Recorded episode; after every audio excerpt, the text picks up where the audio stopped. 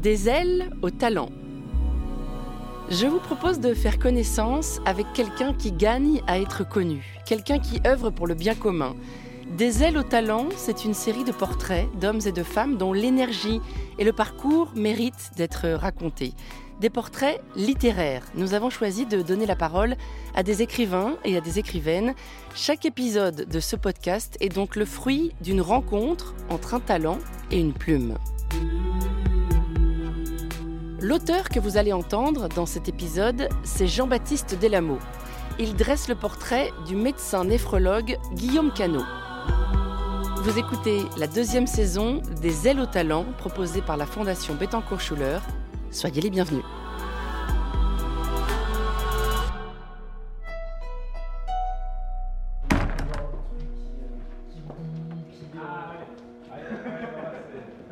C'est une histoire comme on aimerait en entendre plus souvent, celle d'une rencontre entre un patient et un médecin qui aboutit à une découverte heureuse et ouvre désormais de nouvelles perspectives de recherche. Elle commence en septembre 2015, lorsque Guillaume Canot, néphrologue, reçoit en consultation Emmanuel, un patient âgé de 26 ans atteint d'une maladie rénale et d'un syndrome rare, appelé syndrome de Clove, dont le jeune médecin n'a jusqu'alors jamais entendu parler. Nous savons que nous héritons tous du patrimoine génétique de nos parents. Mais dans un certain nombre de pathologies, des mutations surviennent au cours du développement embryonnaire. C'est le cas pour le gène PIC3CA, responsable du syndrome de Clove, dont la mutation se produit généralement très tôt et va engendrer chez le fœtus des surcroissances localisées qui peuvent varier selon les individus.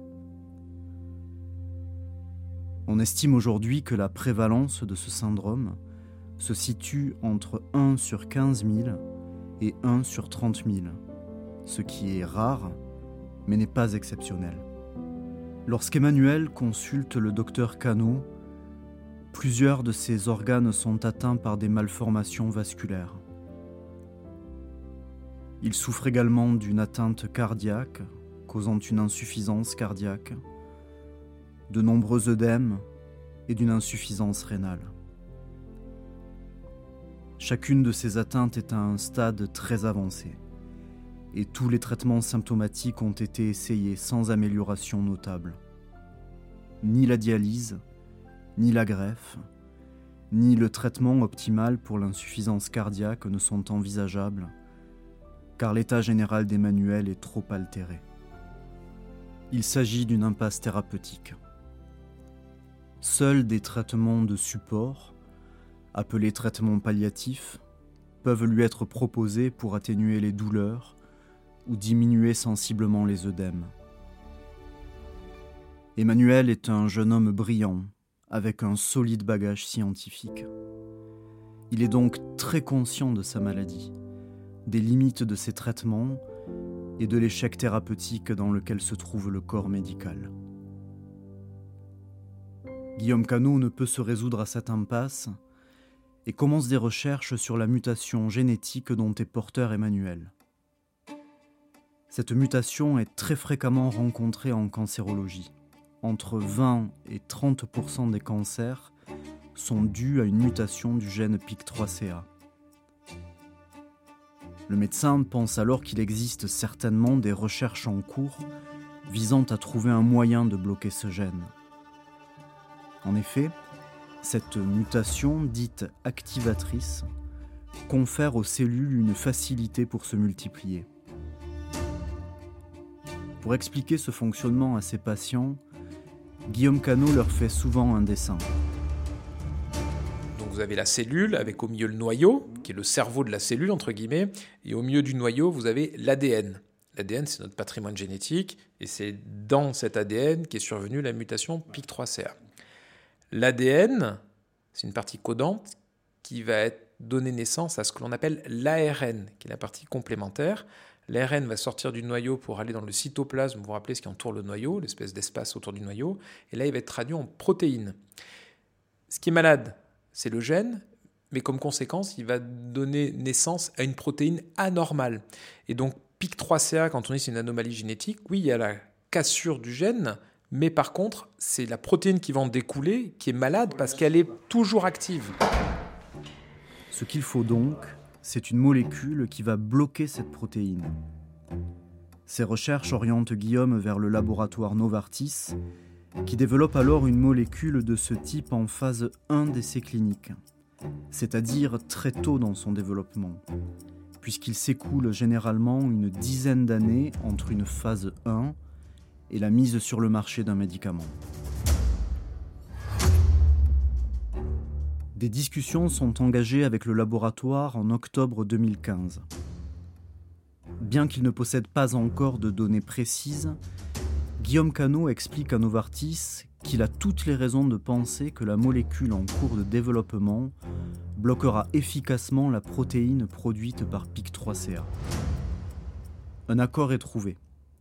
Si le médecin obtient l'autorisation de l'Agence nationale du médicament, l'ANSM, Novartis mettra la molécule à sa disposition avec sa prescription. Cela signifie que sa responsabilité est engagée. Pour le laboratoire, les enjeux financiers sont extrêmement importants, en particulier dans la perspective de commercialisation d'un traitement pour le cancer du sein.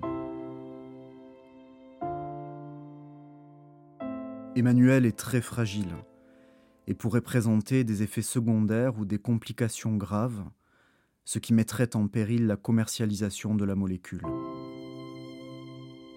Heureusement, l'intuition du docteur Cano se révèle bonne. Les effets sont spectaculaires pour Emmanuel, dont les malformations réduisent de volume de façon significative et dont l'état de santé s'améliore rapidement. En consultant plusieurs de ses confrères de l'hôpital Necker, généticiens, dermatologues, chirurgiens, Guillaume s'aperçoit qu'un certain nombre d'entre eux a reçu en consultation d'autres patients atteints du syndrome de Clove. Un groupe est constitué, au sein duquel se trouve une enfant qui présente une malformation abdominale d'une extrême gravité. La fillette est inopérable. Après de nouvelles discussions avec Novartis, Guillaume reçoit l'autorisation de traiter cet enfant au cours de l'été 2016, soit neuf mois après Emmanuel. Ce n'était pas une évidence, car rappelons qu'il s'agit d'une molécule initialement destinée à traiter le cancer du sein chez l'adulte. Là encore, les résultats sont plus que probants. Cette petite fille est sauvée par le traitement. 17 autres patients sont traités et les résultats positifs sont publiés en juin 2018. Novartis ouvre alors un programme mondial d'accès à la molécule afin que des médecins puissent la proposer à des malades atteints de formes graves du syndrome de Clove. Des demandes affluent du reste de l'Europe, des États-Unis et d'Asie. Dans le même temps, le laboratoire est entré en phase 2 et 3 du développement du médicament en cancérologie du sein et souhaite déposer une demande de mise sur le marché aux États-Unis et en Europe pour cette application. La molécule n'est donc pas abandonnée, ce qui aurait peut-être été le cas si son efficacité dans le traitement du cancer du sein n'avait pas été démontrée. Début 2019, un essai clinique dit de vie réelle est lancé. L'ensemble des données concernant les premiers patients traités à travers le monde sont collectées afin d'être soumises à des experts indépendants qui devront juger de l'efficacité du traitement. La NSM se montre alors prudente et souhaite un essai clinique, c'est-à-dire un essai dans le cadre duquel une partie du groupe de patients reçoit un placebo et l'autre partie le traitement normal afin d'évaluer l'efficacité de la molécule en comparant les résultats obtenus pour ces deux groupes durant plusieurs mois ou années. La FDA, l'agence américaine du médicament, manifeste quant à elle son intérêt. Au cours de l'été 2019, Guillaume Cano est invité à présenter les premiers résultats puis a constitué une base de données qui collecterait notamment des informations concernant les effets secondaires du traitement, en particulier sur la croissance et la puberté des enfants. De l'été 2020 au mois de mai 2021, les données des 44 patients traités à l'hôpital Necker sont réunies, auxquelles s'ajoutent celles de 13 autres patients ailleurs dans le monde. 58 000 pages de documents concernant ces 57 premiers patients sont soumises à une société d'expertise indépendante située aux États-Unis qui, à la fin de l'été 2021, confirme au laboratoire Novartis l'efficacité et la tolérance du traitement. Au mois de février 2022, après avoir à son tour étudié ces données, la FDA dépêche à l'hôpital Necker une commission d'inspecteurs et de traducteurs assermentés qui vérifie l'ensemble des informations collectées, les autorisations obtenues pour chaque patient, jusqu'au relevé de température de conservation du médicament dans la pharmacie du laboratoire durant les quatre années précédentes. Il s'agit de la dernière phase précédant une possible autorisation. L'enjeu est donc de taille. Quinze jours plus tard, le docteur Cano reçoit un courrier officiel de la FDA l'informant qu'aucune anomalie n'a été relevée en termes de retranscription des données, d'évaluation de l'efficacité du traitement et de ses effets secondaires. Début 2022, Novartis reçoit une autorisation de mise sur le marché aux États-Unis. Donc c'est une autorisation qui est accélérée, ça s'appelle, puisqu'il a fallu 3 ans et 10 mois, alors qu'il faut 15-20 ans. Donc ça c'est une énorme satisfaction, puisque ce traitement est du coup disponible maintenant aux États-Unis. Vous allez en pharmacie. Mais en contrepartie, on a un certain nombre d'obligations. Il faut que l'on montre que Novartis a bien fait de développer ce médicament et que la FDA a bien fait de donner l'autorisation. Comment on peut faire ça? Un, en faisant une veille bibliographique, c'est-à-dire qu'on surveille toutes les publications. L'Agence américaine du médicament et Novartis sont en contact avec les associations de patients aux États-Unis. Et la troisième chose, c'est qu'on fait un essai clinique standard, randomisé, contrôlé, un groupe qui reçoit un placebo, un groupe qui reçoit le traitement, et ça c'est en cours depuis maintenant un peu plus d'un an et trois mois, mais qui va nécessiter encore deux ans avant d'être terminé. Une fois que l'essai clinique est terminé, il y a quand même un suivi à plus long terme sur cinq ans. Donc on pourrait imaginer euh, que si tout se passait bien, ce traitement serait disponible en France que dans 5 ans, 6 ans. Dans la mesure où le médicament n'est pas encore autorisé en Europe par l'ANSM, les médecins ont un pouvoir compassionnel, c'est-à-dire une dérogation des autorités de santé européennes qui leur permet de traiter les patients en l'attente d'une éventuelle autorisation de mise sur le marché. À ce jour, un peu plus de 220 patients sont traités à l'hôpital Necker. Jusqu'à récemment, le syndrome de Clove était encore peu connu, même au sein du milieu médical. La grande variabilité de présentation clinique, allant d'un doigt ou d'un membre augmenté de volume à des malformations veineuses, des anomalies du cerveau ou des malformations très graves, fait que de nombreux spécialistes sont potentiellement confrontés à des malades sans pour autant être toujours informé du rôle joué par PIC3CA ou d'autres gènes impliqués dans ces anomalies. La découverte de Guillaume Canot a non seulement permis à des centaines de malades de retrouver une vie normale, mais les nombreuses publications à destination des scientifiques et du grand public ont aussi offert une meilleure visibilité du syndrome de Clove au niveau international un accès facilité au diagnostic et une meilleure prise en charge des patients.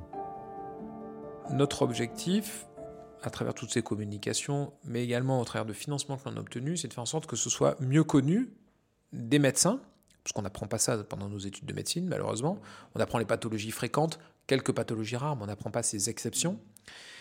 Et de faire en sorte que ce diagnostic, qui normalement doit être fait à la naissance, voire parfois en anténatal, il puisse être très connu des pédiatres de néonatologie, et que quand un pédiatre de néonatologie voit une anomalie d'hypertrophie, malformation, quelle qu'elle soit, il adresse l'enfant dans un centre avec des compétences pour pouvoir potentiellement faire un diagnostic génétique et une prise en charge adaptée.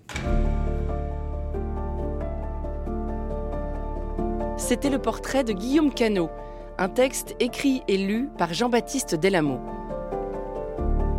Des ailes au talent est un podcast de la Fondation Bettencourt-Schuller, réalisé par le studio Radio France en collaboration avec les éditions Gallimard.